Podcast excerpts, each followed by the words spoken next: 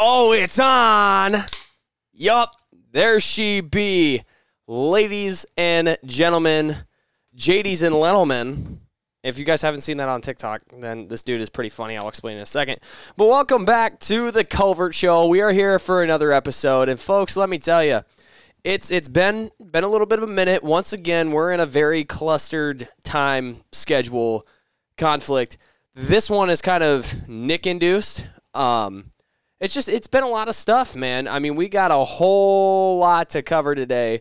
We've got just pretty much everything across the board. I mean, we're gonna dive into some MLB because the wild card race, especially in the National League, is just out of this world. We'll kind of touch on that later.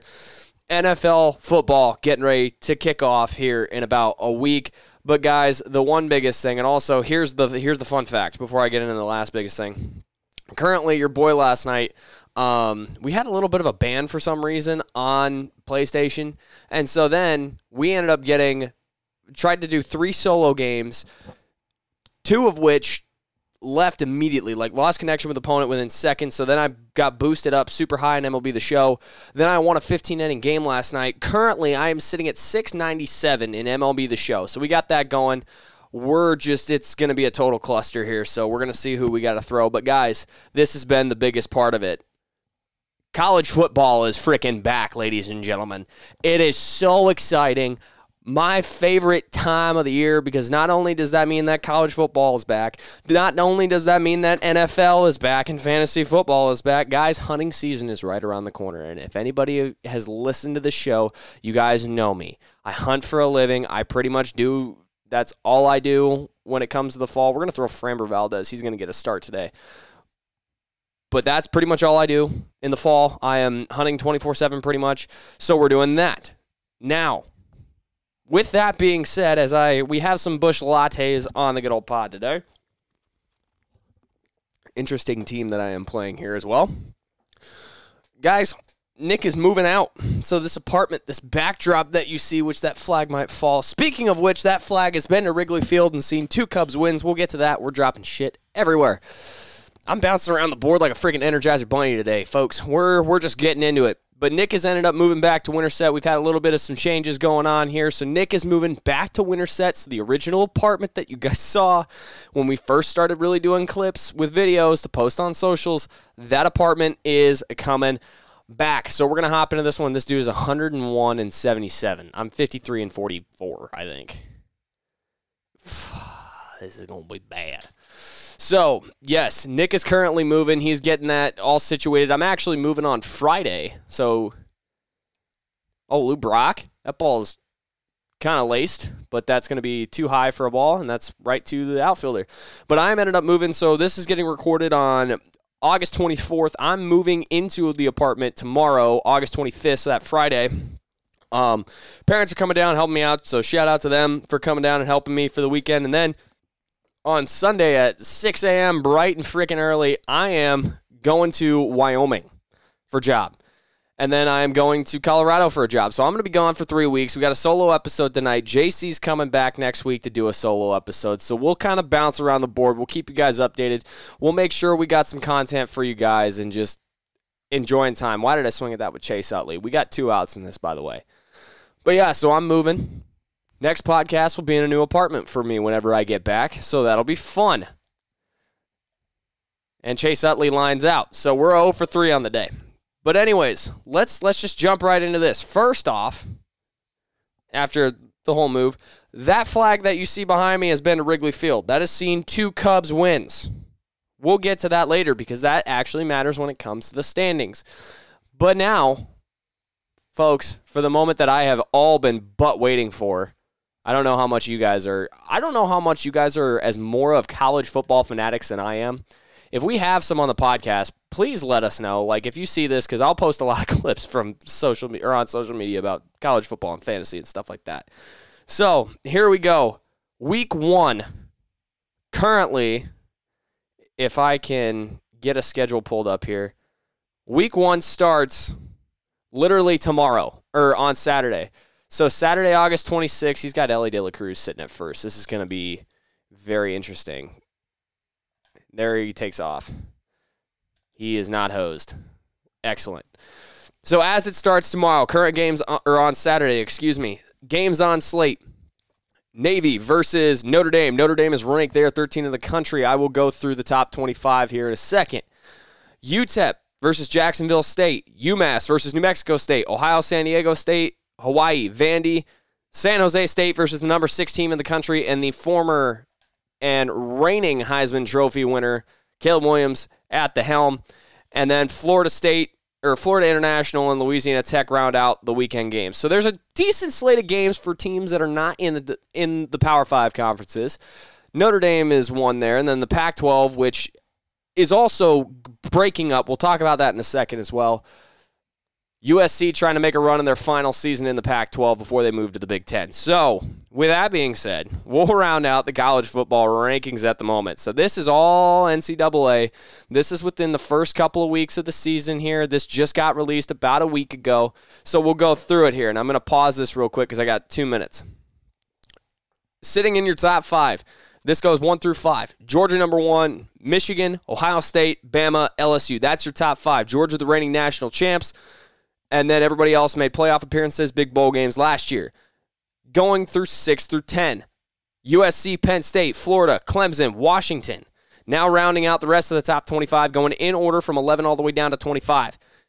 Texas, Tennessee, Notre Dame, Utah, Oregon, K State, TCU, Oregon State, Wisconsin, Oklahoma, North Carolina, Ole Miss, Texas A&M, Iowa, and then or Tulane, and then for all you Iowa fans, you guys round out the spot at 25. Do I understand that slightly? Because Iowa's always got a pretty decent team. They're scrappy. They're ranked at the top 25. A couple of picks that I'm really kind of interested in seeing on how this goes. I'm going to start with my number 11 team in the country that I am a slight fan of, but really it's just one of those things that it's it's got to be talked about because they're oh no, Elly De La Cruz is going to score on that. The hose is not there. That's fine. So, anyways, I'm going to start with the number 11 team of the country, Texas. Now, can I see this going this way? Absolutely. Texas is a good team, but here's the big factor of it. They lost Bijan Robinson in the draft in, within the last year. He is currently playing for the Falcons. He should be a pretty decent rookie this year and make that potential run maybe at a rookie of the year if he plays his cards right. And I've given up two base hits and a run. Now, looking at Texas's schedule, you got Rice leading off, which they usually do. Alabama ranked number four. This one's going to be in Tuscaloosa. So this isn't even in Austin this year, which last year, everybody knows that Bryce Young had some late game heroics, ended up winning the game for Bama. Go figure. There was a play that was involved that was intentional grounding that was not called and called back. So am I a little butthurt about it? Absolutely. But I think every Texas fan is. So it's not just me. Juan Soto pops that one foul. Wyoming is your next pick. So they could potentially start out two and two and one do I see them potentially putting up a fight against Bama? Absolutely, I do. But here's the thing you are now going into an SEC battle in Tuscaloosa, which you will play within the next couple of years here because next year Texas moves over. In the Big 12, they've added four teams. They've added Houston, who's on Texas's schedule. That's an away game. BYU, who's a home game. Cincinnati, and then Central Florida, who are not being played by Texas this year. So the Big 12 now has four different schools coming in, two schools leaving as I get ready to hit here with Trevor Story. That's a ball. So Baylor could be a win potentially. Um, as well, Baylor just a very tough defensive team. They're scrappy. They know how to compete. Trevor Story with a base knock. Kansas. This is a game I'm somewhat worried about for Texas, but I am. It should be a win over. But Kansas has proven themselves this year to potentially be back kind of where they used to be back in the early 2000s, back in 04 when they won the Orange Bowl. Kansas was on that list. They were one of the top teams in the country. Now, as you kind of look at it within the last year, they really stepped up their game. Ended up getting a bowl game bid and then um, got a couple of big recruits. They got a new head coach. So Kansas is making waves. Throwing it down to Oklahoma at number 20 for the Red River on October 7th. That one could go either way. I do believe that Texas has a shot. If I remember correctly, last year, I think Texas ended up winning that game. What in the hell is going on here? Oh, that ball is going to be down. Nope, that's not down. That's not down. That's not down. Get back because Elly's got a hose. So then Texas has Houston, BYU, Kansas State, who's ranked, TCU, who's ranked. TCU this year not with Max Duggan. They lost their star quarterback. So I think TCU is going to be a little, and their star wide receiver. So I think TCU is going to be a little bit less likely to make the same run that they did last year. And by last year, I mean make it to the college football playoff in the national title game, where they got boat raced by Georgia. If anybody remembers that, they got boat raced. Like, was not close. Georgia pounded the shit out of TCU. And Kirby Smart remains the back to back title winner, looking for a three-peat here. So, it should be interesting to see how the Big 12 rounds out, especially adding in four new teams, because that's going to be the biggest factor. So, what I want to know from you guys, and hopefully I'll clip this, which out of the new four teams in the SC or in the Big 12 are going to make waves first? You got Cincinnati, BYU, um, UCF, and then Houston. If I didn't say Houston yet, which out of those four teams do you think is going to actually be either a bust in the Big 12 or is going to come out swinging? I think Cincinnati could come out swinging, but they no longer have the same explosive offense that they had a couple of years ago, especially with Desmond Ridder. BYU, normally a tough team, they can compete pretty well. Houston, I think this will be a great conference for Houston. Houston is able to pound the ball on the run game. Um, defensively, they create turnovers, and they're very good at it. They're very good at playing good defensive football, hard nose, to the ground, to the gridiron. But also, normally, Houston's got a couple of good quarterbacks, or they have in the past. Central Florida, that one's kind of my iffy on where we see them. Central Florida without Scott Frost last year, they really didn't make a ton of waves, but they can still play good football. So I think your sleeper team in the Big 12 this year, this is going to be one that, oh my gosh, he is literally getting bleeders. I am pissed. This man really has not had a solid, solid base hit. Framber Valdez is keeping this game somewhat close. I mean, my goodness. We're just, we're going through it. I think one of your sleeper teams that you could potentially look at not maybe making the Big 12 title game, but one you shouldn't sleep on is Kansas. I think Kansas this year is going to come out with a vengeance. They had a really good offense last year, able to put up a lot of points. Defensively, they can get some turnovers, but I think their big running back and wide receiving core this year is going to be huge for them since they were young last year. Kansas should come back. Oklahoma is usually a talented team. Second year head coach for Oklahoma there. Texas. I was getting to this point earlier. I don't know how it sits. Elly De La Cruz pops this one out into the outfield. We're going to throw to a cutoff man. I keep getting off side tangents here.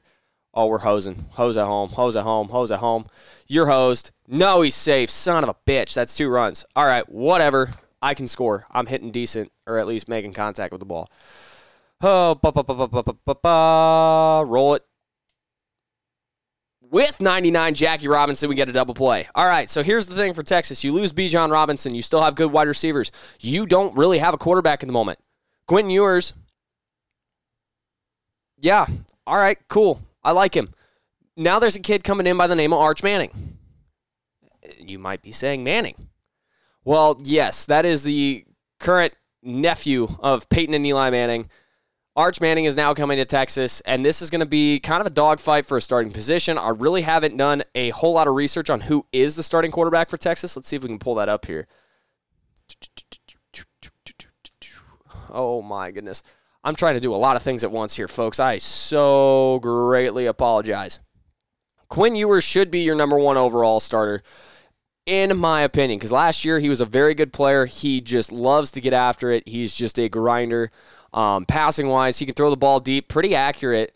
But the biggest thing that kills Texas is turnovers late and also not really blocking late in games. And when that run game gets stopped, Texas is kind of kind of out.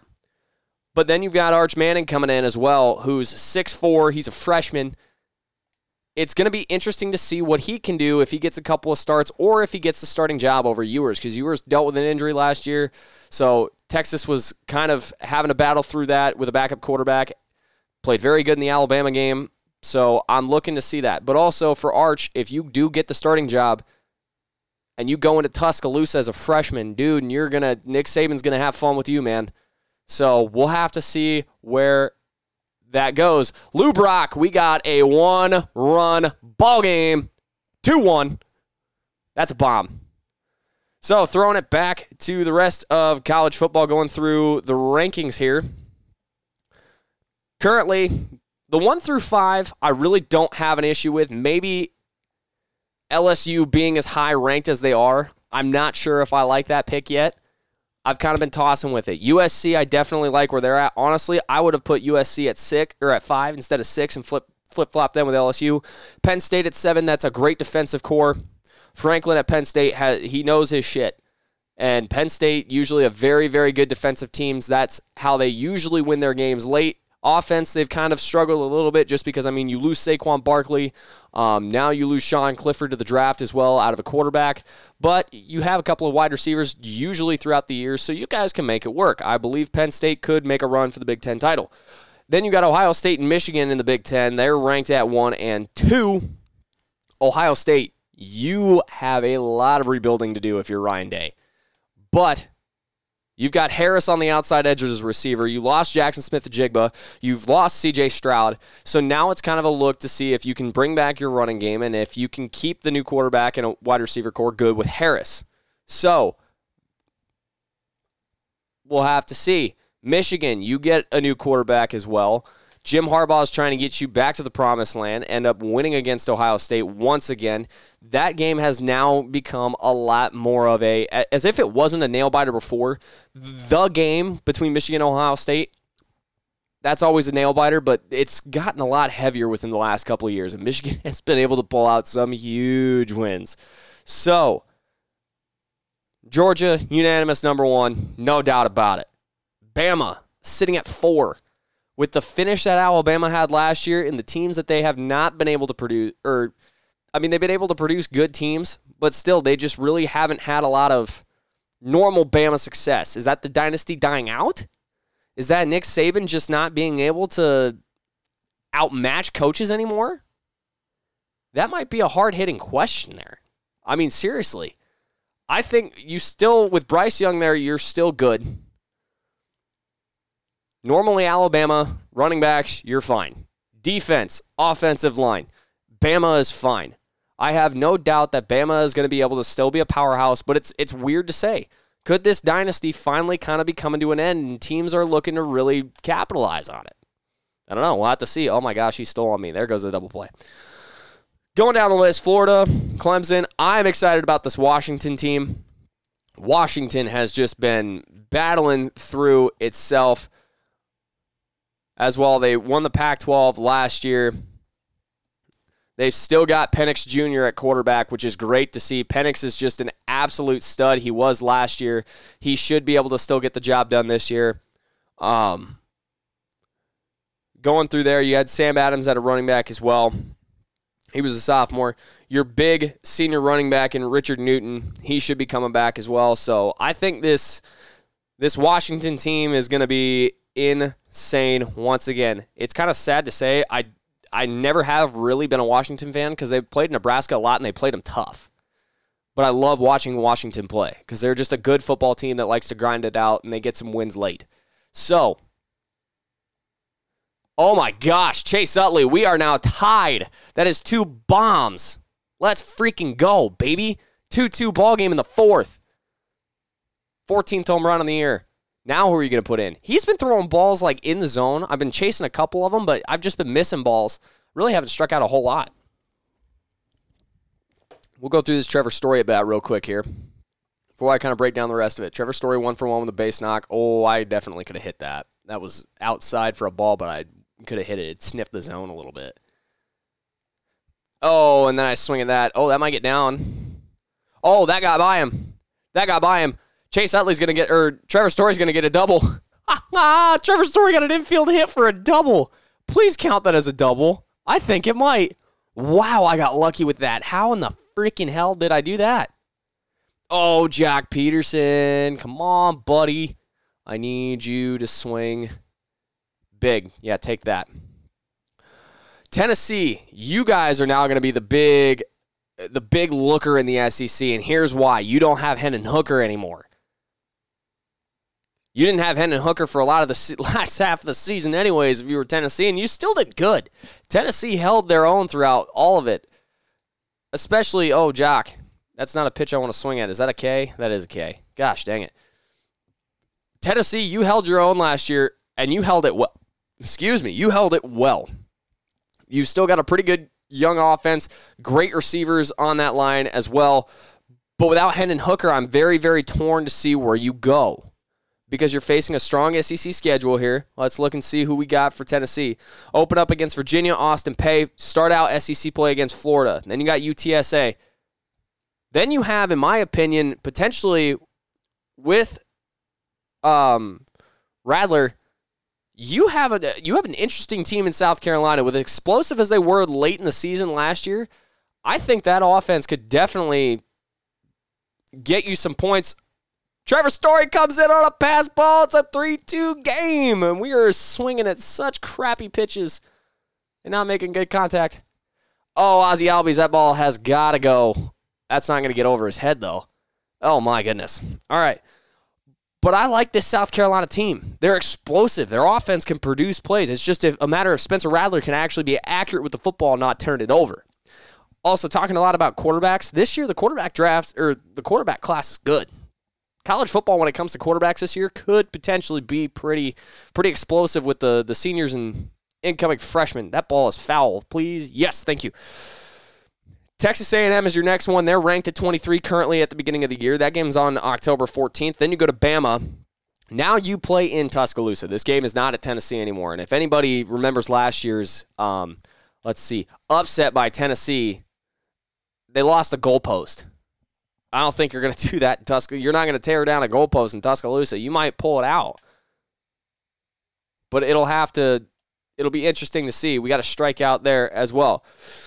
Kentucky, Kentucky's been kind of coming up in the SEC. Then you got UConn, Missouri, number one Georgia, and then Vanderbilt to close out the year on the 25th. When it came to last season's stats, here's where you got it: passing yards per game. You were 326 passing yards per game, ranked fifth in the country for that. Also, that did help with having Hendon Hooker. Um, you were 199 yards per game when it came to rushing. That is going to be a tough one to kind of to keep going. You were 26 in the country there. Points for in games. Tennessee's offense was on fire. 46 points per game normally, 23 points against, tied for 44. So Tennessee's defense is able to step up. They're able to make plays, get turnovers, and they've also have a pretty good defensive line. They were able to get a lot of sacks, put a lot of pressure, especially on Bryce Young. Tennessee's able to put pressure on him. Now, like I said, depends on where you go. It depends on who you who you're now going to have as a starter for Tennessee. I'm going to try to focus here on Elly De La Cruz. I don't want to give him really anything to hit. This guy's been kind of chasing around the zone just a touch. But he's also, like I said, I, he's just been bleeding me ground balls for most of it. He had a line drive base hit that last inning. We end it. Going down the list here, Utah with as good as Utah was last year, and I'm not sure if they have the same quarterback. If they do, Utah could be dangerous. Let me look to see who their starter is. After this pitch, oh, Mitch Garver just about went yard. Oh, that ball is still carrying. That ball is at the wall. Oh, it's caught right at the edge of the wall. That's sad. Utah. Cam Rising is still your quarterback. Utah, I'm expecting good things out of the season. Cam Rising last year, um, if anybody really hasn't seen the hit that he took against USC in the Pac 12 championship game, that's a freaking hit. And he got up. I mean, Cam Rising's helmet came off the whole nine yards. And this was even on a first down run. How did I miss that? You're kidding me. Yandy Diaz never misses that ball. I'm pulling down. I'm good timing. I'm all over this pitcher. This is a fun game. Lou Brock, that's a ground ball just early on that sinker. Oh, we are running through this podcast as best we can here. Getting a quick camera restart. Going to make a note of this real fast as we kind of go through. But I mean, still, though, this is.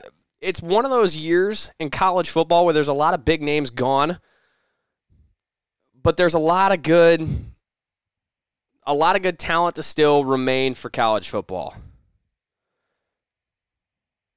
24, 48. Sorry, I'm I'm spazzing here, folks. I'm really spazzing trying to get this done on my phone. Dude, can we not be pressing L2? Like seriously. Just out of out of here. Kind of going through we're going to hop in to the big one. I think USC wins the Pac-12 honestly. If they can if Lincoln Riley and Williams can stay healthy, I think that USC wins the Pac 12 in their last season there.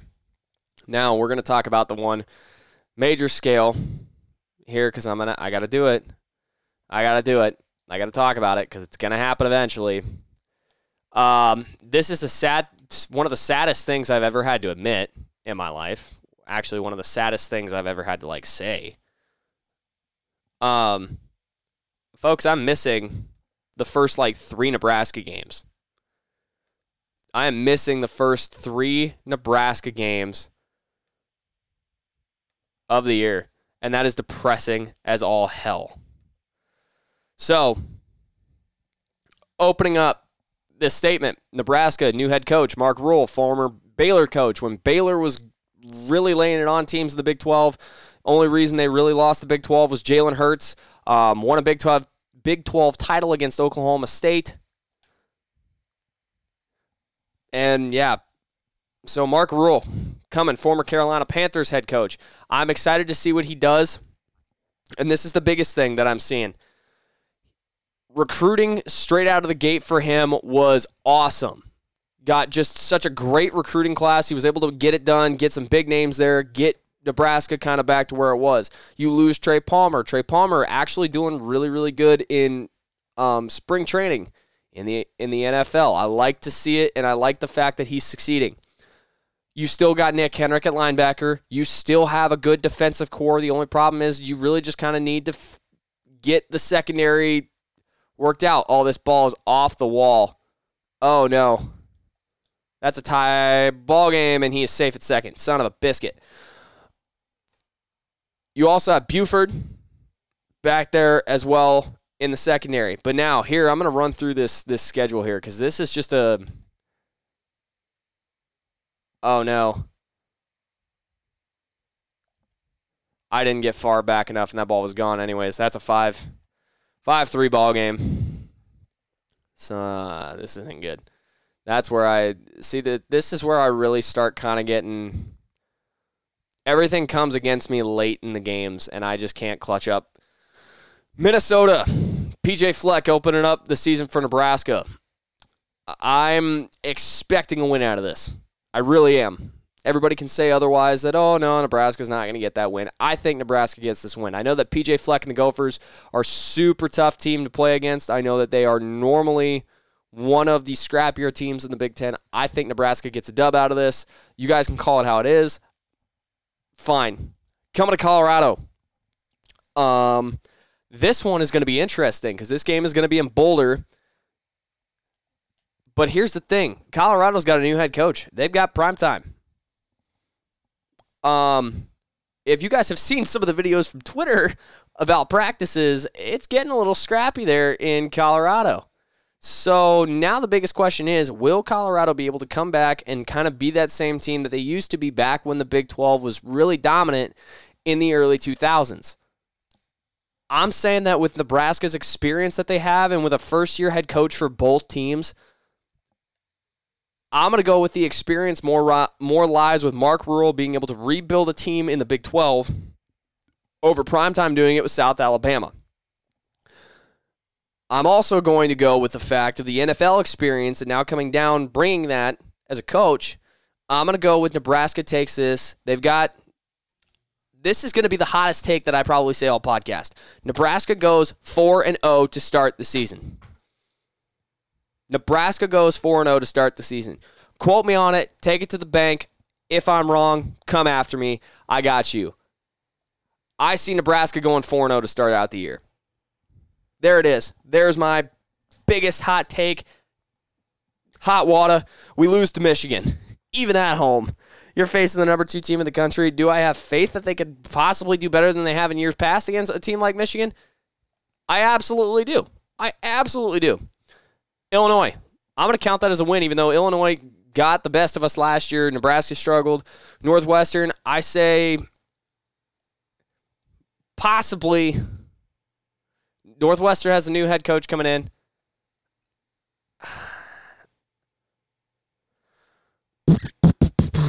Northwestern win. I see Nebraska losing four games this year. Michigan, Maryland, Wisconsin, possibly Iowa. But at the same time, I think they have Iowa's number. Now is calling a is calling a 9 and 3 season insane considering the fact of what Nebraska's dealt with? Oh, yes. Am I going to do it just off of my optimism? Hell yeah.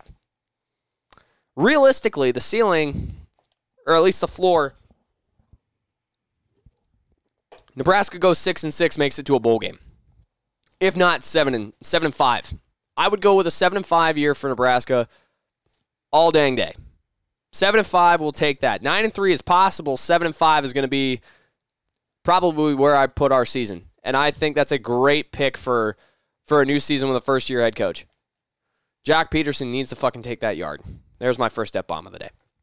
So, for all you Iowa fans out there, that was a slur at the bottom of the zone. I'm not paying attention. For all you Iowa fans out there, I'll break down your schedule real quick as Rich, Gossage gets ready to deliver a missile into the zone. Please give me a fastball.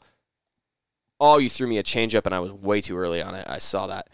You got Iowa has Utah State, Iowa State. I'm gonna probably end up saying that Iowa wins that game this year. Western Michigan. That's win. Iowa starts out the year 3 0. Penn State. I'm going to go with Penn State's experience on this, and I think that the Nittany Lions are going to be able to make make a solid run in the Big Ten this year. I also think that they're just going to win that game. Michigan State's a win. Purdue's a win. Wisconsin, I'm going to give you an L. I just like the way that Wisconsin has been recruiting, and also defensively, Wisconsin is very strong. And Iowa, if your offense is not any better, Petrus is out.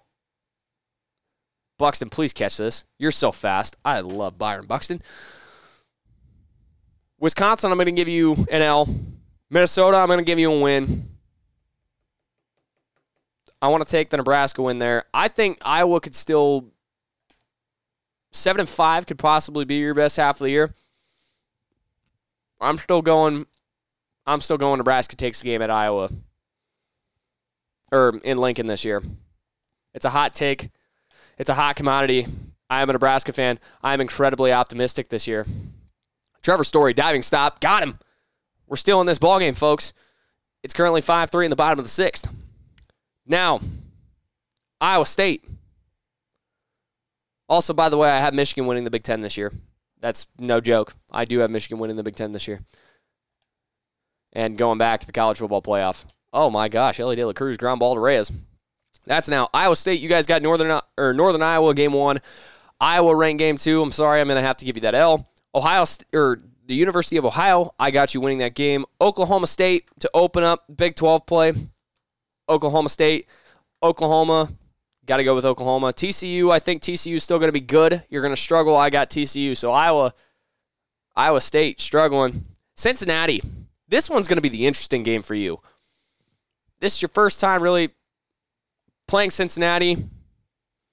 I'm going to give you a win against Cincinnati. I think the one thing that is going to struggle with a team like Cincinnati, offensive production may not be there all the time.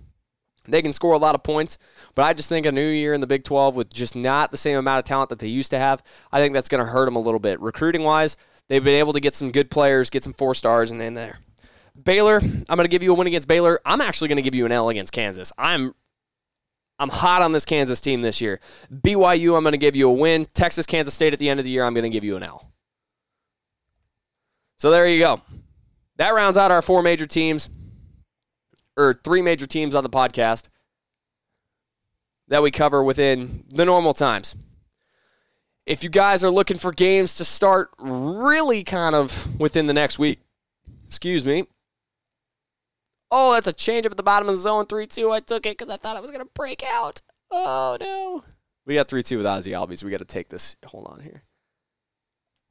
Oh, I pulled it away. No, that should have been a bomb for Ozzie Albies. Middle, middle sinkers. Who freaking knew that Nick can't fucking hit a middle, middle sinker?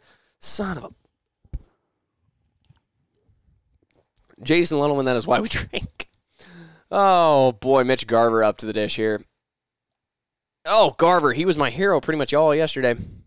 If you guys are really looking forward to it, I'm going to pause here quick. Thursday, games coming back in action for college football. You got Elon, Wake Forest, Kent State, UCF, Rhode Island, Georgia State, St. Francis, Western Michigan. Not a lot of big name games going on. NC State has UConn going up at 6:30. Florida, Utah. This one to me is actually going to be a headliner for that day.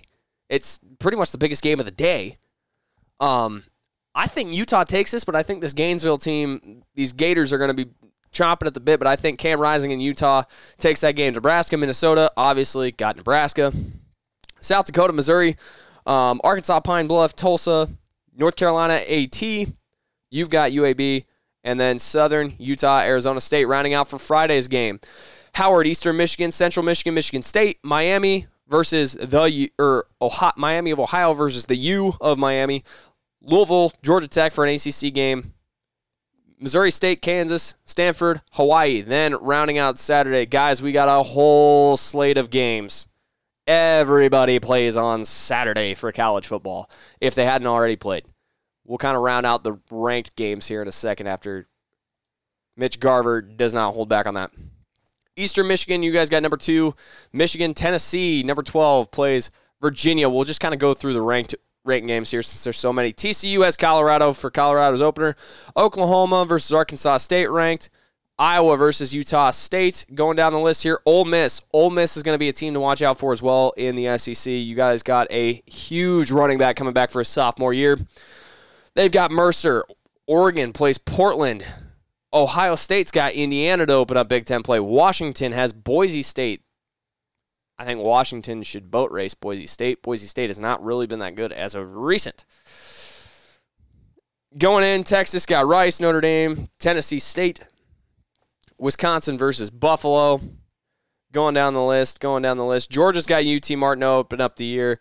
That's just, uh, guys, I'm really sorry. And this is going to be probably another take. This one might have to be a cut here. So let me catch this fly ball. I make a note of where I say this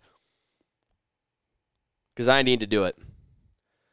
37 28. I apologize for taking so long of a time. Um, if you guys are, give me one sec here, trying to actually make this work. Thank God he pressed time. If you're a number one team in college football or you're a top five team, and you probably know where you're going to sit going into next year, but you obviously know that schools are going to pay to play or you got to pay them and it makes the schools money. Seriously, guys, can we reschedule some of these number top teams in the country to not play teams like Austin Peay or who's Georgia UT Martin in the first half of the season?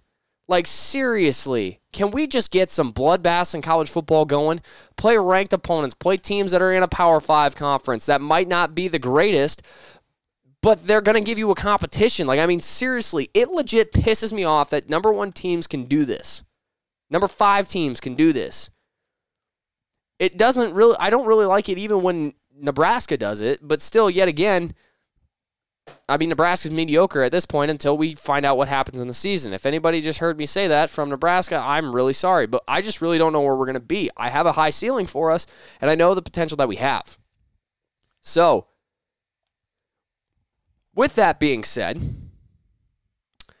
USC has Nevada going down the rest of the ranked list here. Kansas State has Southern Missouri State, Texas A&M, New Mexico, Alabama. I see you down there. I'm taking that pitch. Apparently, it was a strike. Alabama's got Middle Tennessee. Penn State has West Virginia. I think that could be a great matchup.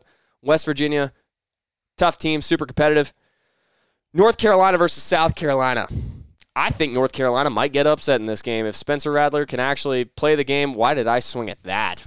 Good Lord, Nick. Come on. Get focused here. 5 3 in the eighth, and I gave up a bomb to really set my standard here. Lou Brock, that's going to be a base knot. Get down, ball. You bet. All right. We're going to try to steal here. Tulane has South Alabama. That pretty much rounds out the top 25. Actually, we got some pretty good games coming up as well on Sunday, September 3rd. Oregon State, they've got San Jose State, and then LSU, Florida State. That should be a big ranked matchup, number five versus number eight, and then Clemson Duke on Monday. That rounds out week number one. Trevor Story, that's going to be a base knock. I was not stealing as well. I was just really not paying attention. So that rounds out college football, folks. College football is back. It's in full swing. We're getting there. Also, I do apologize for everybody. We like to play games on this show just because it's fun. We like to, excuse me, keep the atmosphere. Felix Bautista, new pitcher in for this dude. We're going to kind of focus on this because I currently have runners on second and third in the eighth with one out, and it's a 5 3 ball game with a big swinging lefty up the dish in Chase Utley, who I hit very well with. Also, if anybody hasn't really seen our Instagram post, the oh no, that was a ball. Um, the game where I score 15 or 52 runs. Oh no, we gotta. The game that I scored 52 runs in, that was a total fluke. I'm like, oh, that's a dot on the lower half of the zone. You're kidding me. Oh, I took it. Oh my gosh. Oh no, Buxton had the single. Oh my lord. Nope. Trevor Story did not go. Thank you. The 55 runs in a game, that was a total fluke. That was just a bust. It was a fun time. I was also trying my road to 100. It didn't really work. I had 55. So, no, take that. Come on. What the hell am I doing? Steal. Oh, he's hosed. Lou Brock is hosed at third. I just completely screwed myself out of that entire operation there. Nick's going to have to win this game in the ninth. Nick is going to have to win this game in the night. Holy shit. So, for all of you guys kind of waiting on on a good old thing called NFL football, we got you covered on that as well. We're kind of making this with the story. A line drive to third base and it goes right over his freaking glove. I don't like that. Somebody help me out figure that one. Somebody help me out figure that one. Does that. What? That's not even English, bro. Oh my lord. All right, well Nick's Nick's just losing his mind, I guess here. That's that's so much fun. So so much fun. All right. Well, and now he puts in Trea Turner. This is great, but we're to move on to the NFL or at least try to. Um Currently, preseason scoreboards tonight: Steelers end up getting a 24 0 win over the Falcons. Eagles and or Colts end up taking out the Eagles. Preseason, not too worried about it, but 27 to 13. Um, slightly concerning, but at the same time, everybody always says it's preseason. It doesn't really matter, which is pretty much incredibly true. That I would say preseason doesn't really dictate on how the rest of the season goes. So y'all do what you want with that information, but if you guys are looking for some fantasy football talk, I got you. Because I currently, last night I had two drafts one for my bow hunting squad for work, and then one for another squad that I do with the Omaha boys. And then I had another draft for them on Monday as well. So I have got three teams in two different le- or in three different leagues. So we're running through it. For the these names are clever. Also, comment below because I'll probably end up clipping this or parts of this. What are your guys' favorite fantasy football names and whose are yours? If you're playing fantasy football and you watch this podcast, what are your guys' fantasy football names? Because currently, one, the bow hunting one is Nikki Six, just because the crowd's a little bit different and we're fun, but I mean, I'm just, I'm keeping it plain and simple there with Nikki Six. The Go Belichick You Nuts, that one is from last year's league. I thought that was pretty clever. Oh, did I roll it? Oh my gosh, we got out of that inning with a double play. Let's freaking go. The Go Belichick You Nuts is the next team. And this one I thought was the best one. Tucker between the legs. Oh, Justin Tucker's going to hate me for that one. But, anyways, for the Tucker between your legs, we got Patrick Mahomes as quarterback, DeAndre Swift and Travis Etienne are my two main running backs, Tyreek Hill, Deebo Samuel, my two big wideouts, uh, Patrick Freiermuth, big tight end, Godwin, he's currently sitting at my flex, Nick Folk, kicker for the Patriots, he's there, Bills defense. Sitting on my bench as Trevor Story comes in. Anthony Richardson is my backup QB rookie QB for the Colts. Breece Hall at running back, as well as Brandon Mc, or Jerick McKinnon for the Chiefs. Oh, story that ball is caught. Oh, that's foul. Man, I gotta get timing here. Let's focus. We're in the ninth. That's gonna bleed through the hole. That a boy. We'll take a splitter, splitter away. Rashod Bateman as a bench wide receiver, Elijah Moore as well, and then Kincaid for the Bills. That is my my bench squad for Tucker between the legs as we go to the Go Belichick and Nuts. Lamar Jackson is my QB1. Saquon Barkley, Najee Harris, two main backs. Tyler Lockett, A.J. Brown. Currently sitting at my two main wide receivers. That ball should have been absolutely shit on with Joc Pederson, and I missed it. Evan Engram, my tight end. Brandon Aiyuk is a flex. Uh, Mars, my kicker. Eagles defense. Jared Goff, my backup quarterback. Miles Sanders, currently sitting on my bench as a running back. I got one out here. Marquise Brown, Tyler Conklin, and Knox round out my picks for tight end, two different tight ends. I don't know why I did that. And a wide receiver. Jags defense as well. Middle, middle fastball. Nick still can't hit it. What's fucking new? Trying to go to the other fantasy team here. I took that. I'm impressed with myself. Austin Hays. Oh, that ball is pulled. That was a little bit of an interesting pitch selection there for the Nikki Six. Oh, that ball is tatered. I was early? I thought I was, damn. Austin Hays just crapped on that ball, but that's an out to the gap. Nikki Six. And we're, we might lose this game, folks. We might lose this game. We're, we got Ozzie Albies here in the ninth with run, runner on first. I can't sit on a splitter. We're going to talk this through. I chased the splitter out of the zone my brain is all wonky. I held on a splitter outside of the zone. What's new? Nick's just chasing. He's throwing me splitters. He's throwing me four straight splitters. He's throwing me five straight splitters. Is he going to hang one? Are you going to hang one? He threw me a slider and I was. Er- oh, that broke a little too much. Well, that's the ball game, folks. Five three final. Chalk it up to one of Tricky Nick's L's on the podcast. Uh, loser. But there we go. Well, five three, eight hits. Not bad. I'll take that. Not a whole lot of real big runs. I mean, he didn't really hit hit the ball. Like I wasn't giving up extra base hits, just giving up base hits. Oh, that drops me down to 667 instead of 697. Framber Valdez with a quality start. Reyes with some good relief in there, and then we got a classic. But anyways, here we go for the Nikki Six fantasy team. Joe Burrow is currently our quarterback. Austin Ekeler running back one. Travis Etienne two. If you guys can't tell, Travis Etienne for me picked him up last year. Yeah, pretty good. Davante Adams and Amon St. Brown are my two main wide receivers. George Kittle, tight end. Godwin, flex. San Francisco 49ers defense on the board. And then Elliott, the kicker for the Eagles. Now we're going to our bench. This is deadly, folks. This might be my best league that I think I've ever drafted, but also this might just be my best league that I have. Pacheco, you're sitting there with me.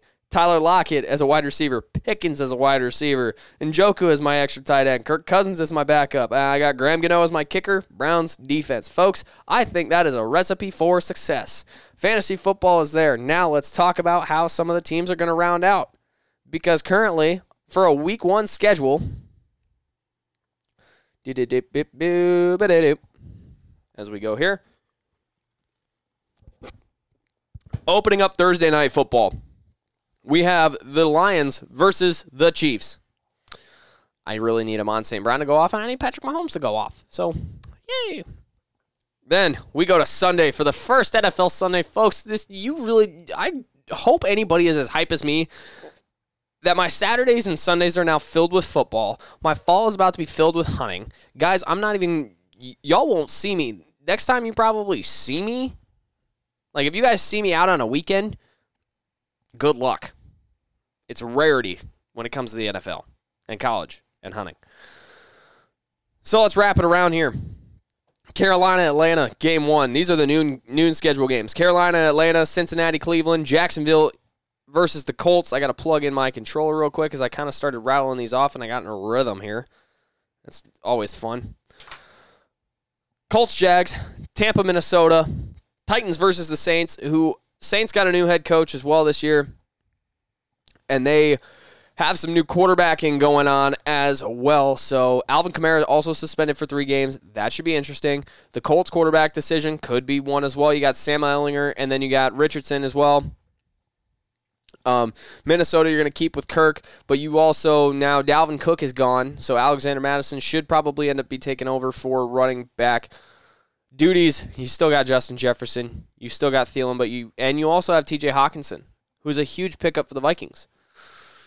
Going down the rest of the list for the noon o'clock games San Francisco versus Pittsburgh, Arizona, Washington, and then finally Houston versus Baltimore. Then you go to everybody's favorite Sunday game, which will probably be one of the most watched. It is at 325. These start out the 325, 330 games. Green Bay versus Chicago. Here is what I want to discuss. Green Bay is no longer going to be the main team in the NFC North. Everybody knows this. Can Justin Fields actually perform? And can Green Bay get off the daddy train? I mean, seriously though, that's that's kind of where it lies down to. Can Green Bay is Green Bay going to be able to bounce back without Aaron Rodgers? Is Jordan Love going to be able to pick it up? Also, is Justin Fields going to be able to carry the Bears to a victory? I have no idea. I think that the Packers are going to end up losing this game. I think that Jordan Love is going to do okay, but I think the Bears are going to pick them apart.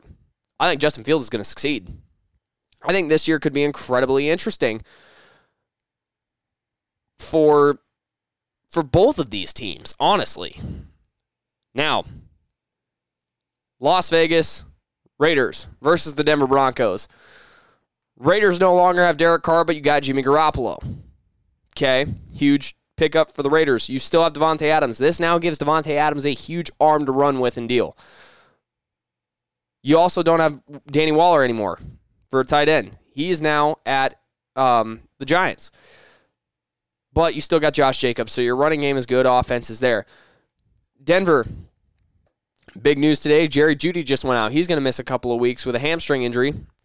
Russell Wilson coming back. You got Courtland Sutton coming back. Got a couple of rookie running backs as well to throw in there. Dulcich, fine.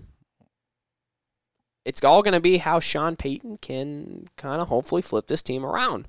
New head coach, Sean Payton. Are we excited as Denver fans? Absolutely, we are. That's a huge win for us. We picked up probably one of the best picks anybody could have gotten this off season. Sean Payton is coming to Denver. I'm loving it. Ba ba ba ba. Oh shit, we just got copyright. That's fine. Philadelphia's got New England. Jalen Hurts, this high power Philadelphia Eagles offense and defense. You got Dallas Goedert, you got Brown, you got DeAndre Swift. I mean, uh, just go pick pick your poison. You got the running back quarterback Jalen Hurts, who just absolutely tears people up. Um, you had a potential Super Bowl team last year, Super Bowl champion team, I should say, not Super Bowl team, Super Bowl championship, because they made the Super Bowl. That'll be interesting. They got New England. Uh, Daniel Jones, you're going to need to step it up there, bud. Miami versus LA. Miami, just keep Tua healthy. Like, literally, that's all you got to do. Just keep Tua freaking healthy. You've got Jaylen Waddle. You've got Tyreek Hill. The wide receivers are there. You've got Mostert in the back in the backfield. I mean, I don't know what else you want me to say. You guys have a team built for success. You have a young coach who is definitely willing to work his ass off and has turned this team into a pretty decent team. Your defense can create a lot of turnovers. Miami needs to keep Tua Tagovailoa healthy. Is he going to be the game changer? He might not be, but he's got a good enough offense to, to make it there. Rams versus Seattle. Los Angeles. Matt Stafford. see what we can do here versus Seattle. And Geno Smith coming back for a second full full semester with the Seattle Seahawks, full season. Dallas versus New York.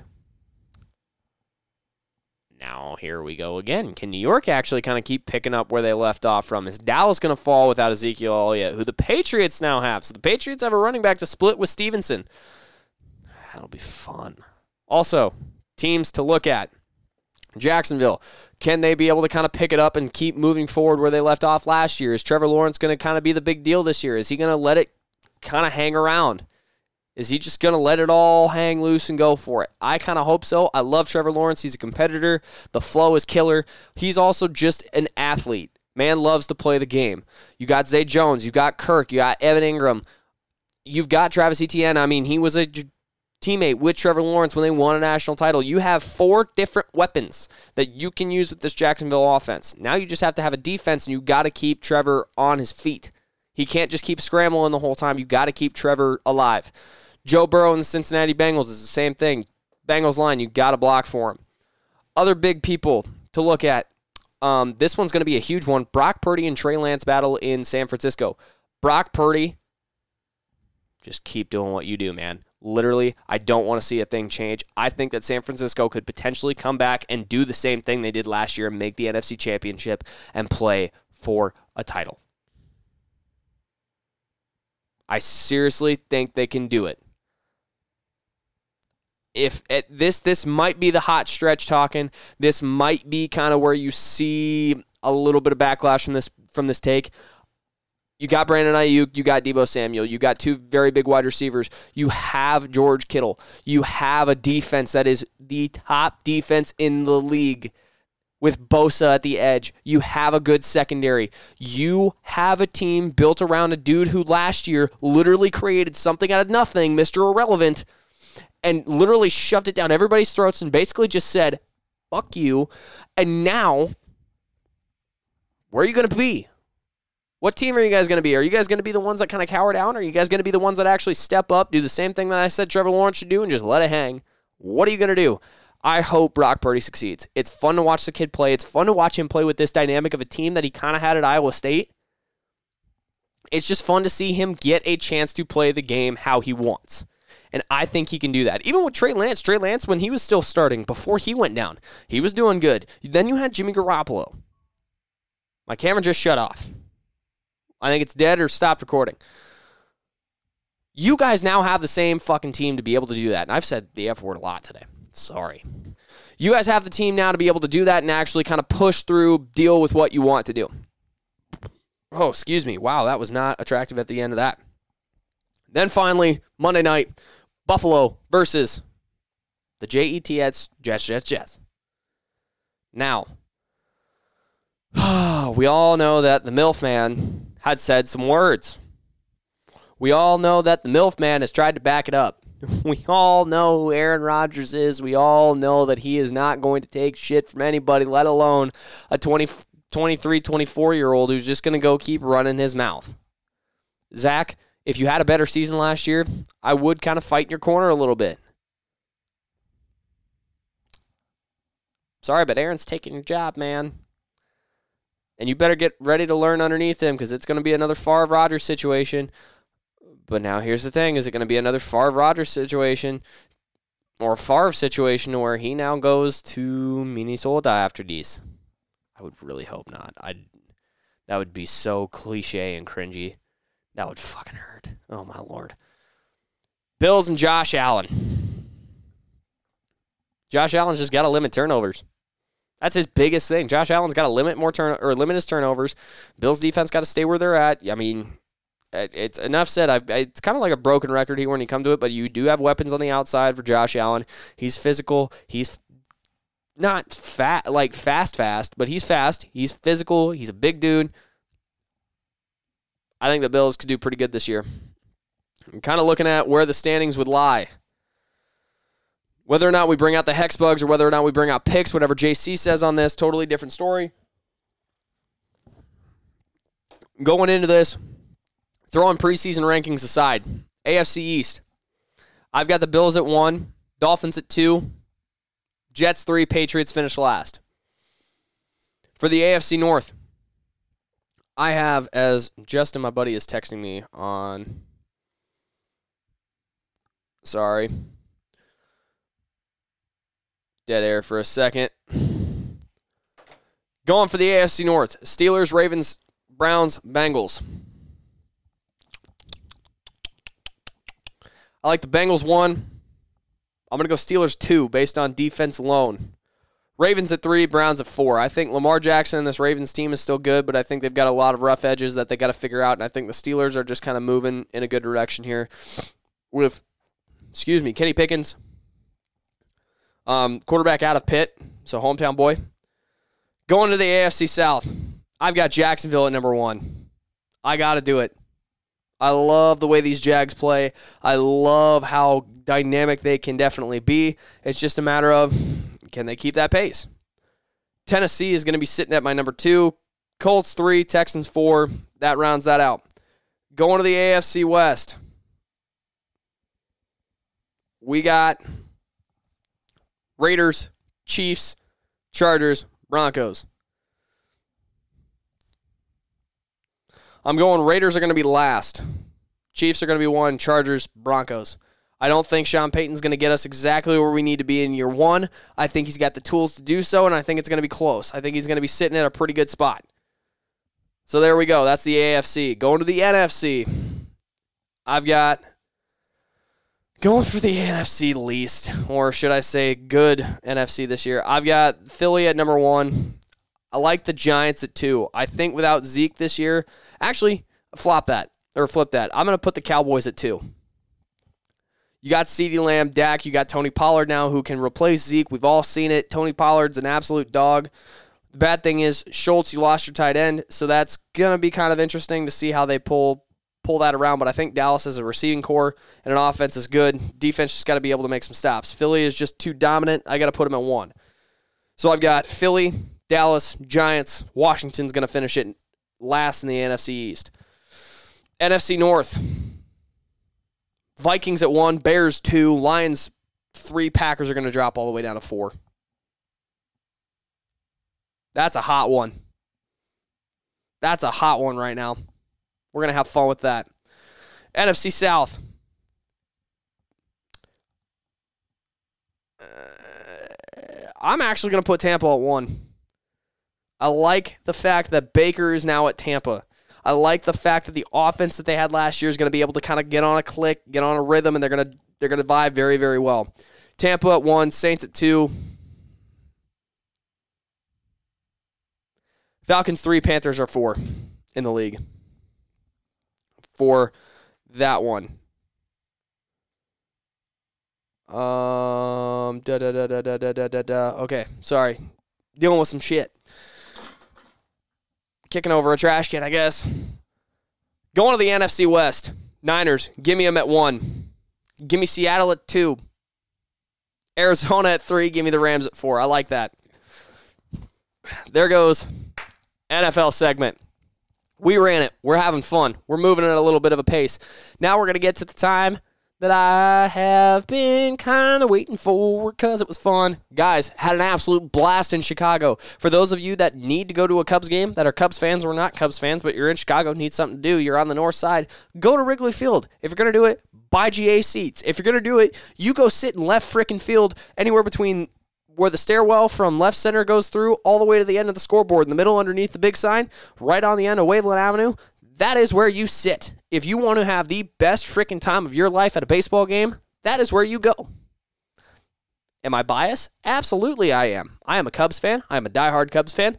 Born into it. We talked about it on the podcast. Guys, I've never had more fun at a baseball game in my freaking life as a fan. One, it does help when you are legal and you can drink. Two, it does help when the cup snake kind of comes your way and you can start one. Three, it helps when the Cubs get two massive fucking wins against the Atlanta Braves, and now we are at that spot. We are at that point. It really, really, really helps because now we're going to break this down because that whole entire win streak that got ruined on the Friday that I went down, and then the Cubs ended up picking up two games there and then kind of continuing the win. They're on a roll. They are on a massive roll. If we go to the National League here, we look at the standings. Cubs are now in second place. They're at three games behind the Brewers. We'll break this down kind of before we get to the wild card. Brewers are still sitting at top of the National League.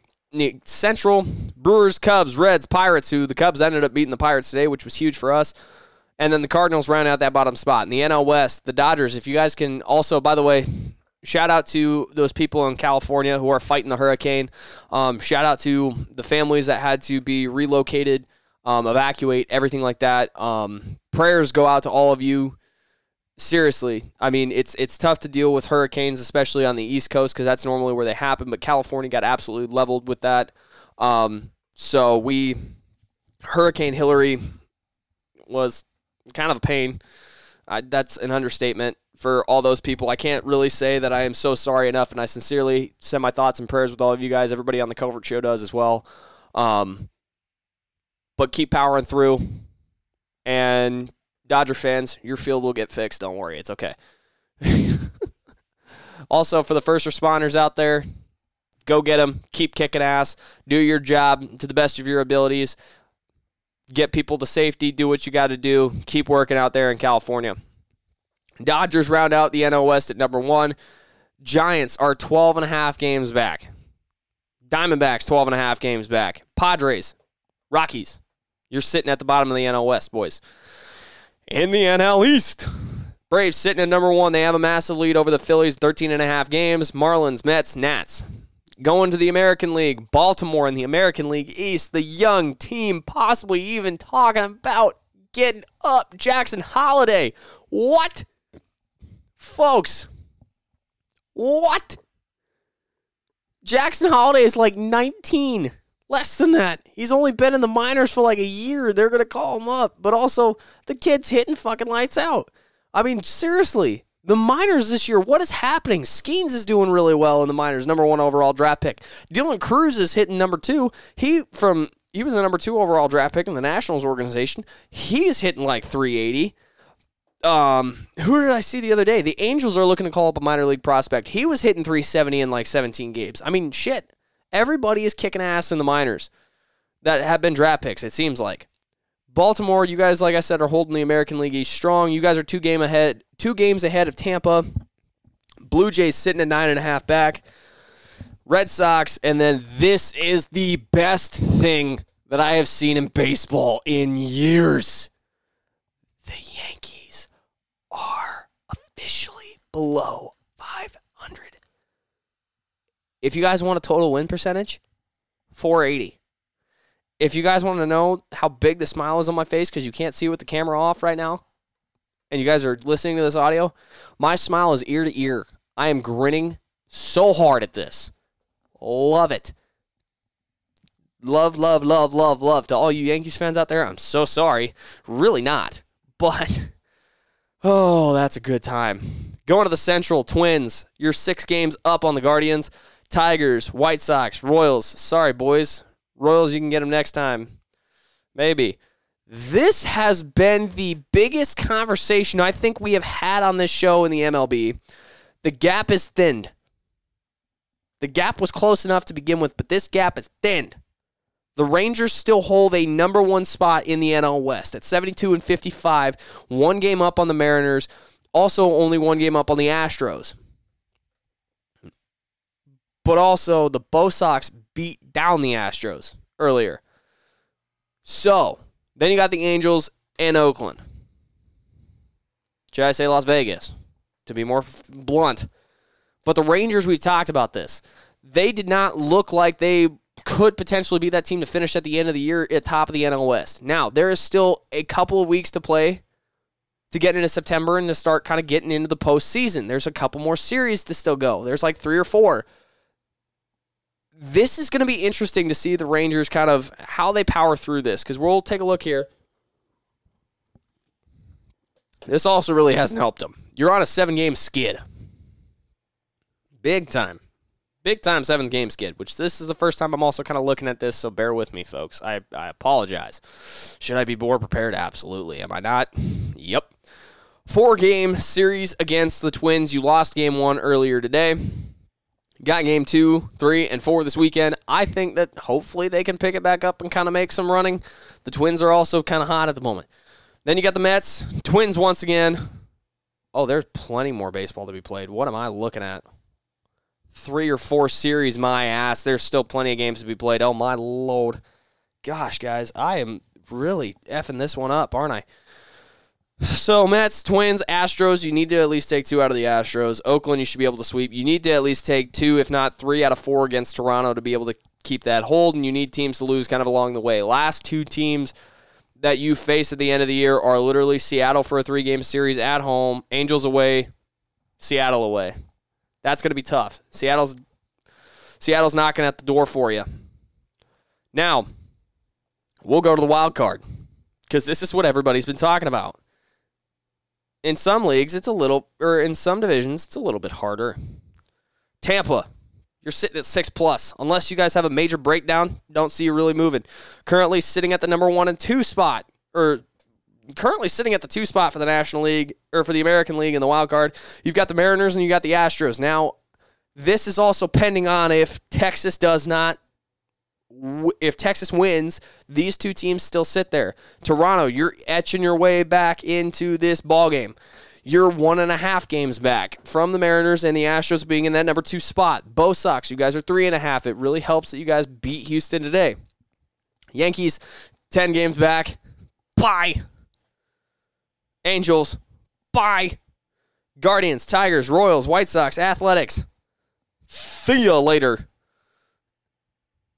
Now, this is the fun one because this has been a gridiron battle. Oh, like I said, Texas, gosh dang it, I've kicked this trash can twice. Texas, if you guys can hold, more power to you. Going to the National League. Phillies, Justin Turner, or Trea Turner, excuse me, absolutely lighting it up. He was really not having a good good series, good couple of games after the All-Star break. Since the Phillies hyped his ass up, well, Trea Turner's delivering. Phillies delivering. They are currently on a one game skid at the moment, but they have been hot. Two and a half games up in the wild card standings. Cubs with a big win today. Can they take the Pirates through the rest of this series? I sure hope so. Even though it's in Pittsburgh, I sh- still hope they can. Cubs, your guys are half a game up. Cincinnati Reds, you guys are sitting at even. So the Cubs right now, currently, I'm happy. My uncle's happy. My family's happy. We might get to watch some postseason baseball. Did I just jinx it? I freaking hope not because I know the curse of the Cubs. So, knock on wood. Might as well just knock on my empty skull. Cubs, you guys are sitting at half a game up. Reds, you're even. Half a game back of the Giants, half a game back of the Diamondbacks. Perfect. Those are still two teams that I find very dangerous. The Reds, I find incredibly dangerous with Elly De La Cruz, Joey Votto, and a, a, handful of other guys. I find that team extremely dangerous. I find the Giants dangerous. Diamondbacks. Marlins have been kind of pushing back, falling off the board. Padres falling off the board. The Mets were really knocking at the door, falling off the board. Nats. Guys are eight games back. Gotta pull a big win out of your ass for that one. Pirates, 10 back. Cardinals, back. Rockies, big time bye bye these games are a lot closer in the National League because here's the biggest deficit in the National League for the wild card 34 and a half games back. Or in the American League for the wild card. In the National League, it's only 18 and a half. If we're looking at power, st- or if we're looking at just kind of standings all around throughout the league, if my laptop wants to actually function properly, thank you, thank you. In the American League, your top two or your top four teams: Orioles, Rays, Rangers, Mariners. That's solid top four Orioles are currently two two games up on the Rays, seven on the Rangers, eight on the Mariners. Braves, number one in the National League, followed by the Dodgers, Brewers, Phillies. That's your top four. Cubs, you're kind of sitting there. Now let's take a real look at the big deficit here for the last teams in both sides of the league. Oakland, 42 and a half back. Oof. Rockies 34 and a half back. Not as big of an oof, but oof. Oh my lord. Baseball's a fun sport, man. It'll be so painfully cruel to you one day and so genuinely gracious to you the next. It's all a matter of how you take it, how you play the game. But folks, that's it. That's kind of all we got. It's been an hour and 15 minutes with only one person. Can you believe it? I talk for a long time. I can talk for as long as you want to. Don't have a conversation with me and crack open a couple of beers because you'll you won't leave that rocker till three in the morning. I'll tell you that right now. You won't leave that fire till probably three in the morning. But I do have to get to work tomorrow. I do have to move tomorrow. So with that being said, we talked about everything college football back, NFL coming back, MLB just rolling like a river. So we love to see it. Sports is coming into that big time where everybody's going to start playing at the same time. All leagues are going to be there. The main ones that really matter to us on the show are in. That's okay. I'm sorry for the whispers. I feel like that's ASMR to you guys, and if you guys got cringed out by that, I really did too. Ugh. Ugh, my skin is crawling. I don't like that. I'm so sorry, everybody. Well, like I said, that's kind of it. And the next time you guys see me, it's going to be a little bit. So, kind of give you a life update, like I said earlier. Um, moving to Winterset starting tomorrow. That should be pretty fun. By tomorrow, I mean October or October, August 25th. I'm moving back to Winterset. Should be kind of in that new apartment, get my Wi-Fi set up and everything. By the time I get back, so I'm leaving the 27th of August, so Sunday.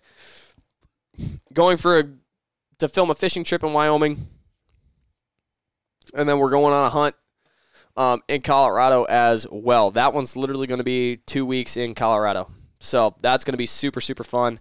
I'm excited. I'm stoked. Um, it's just going to be a big old blast.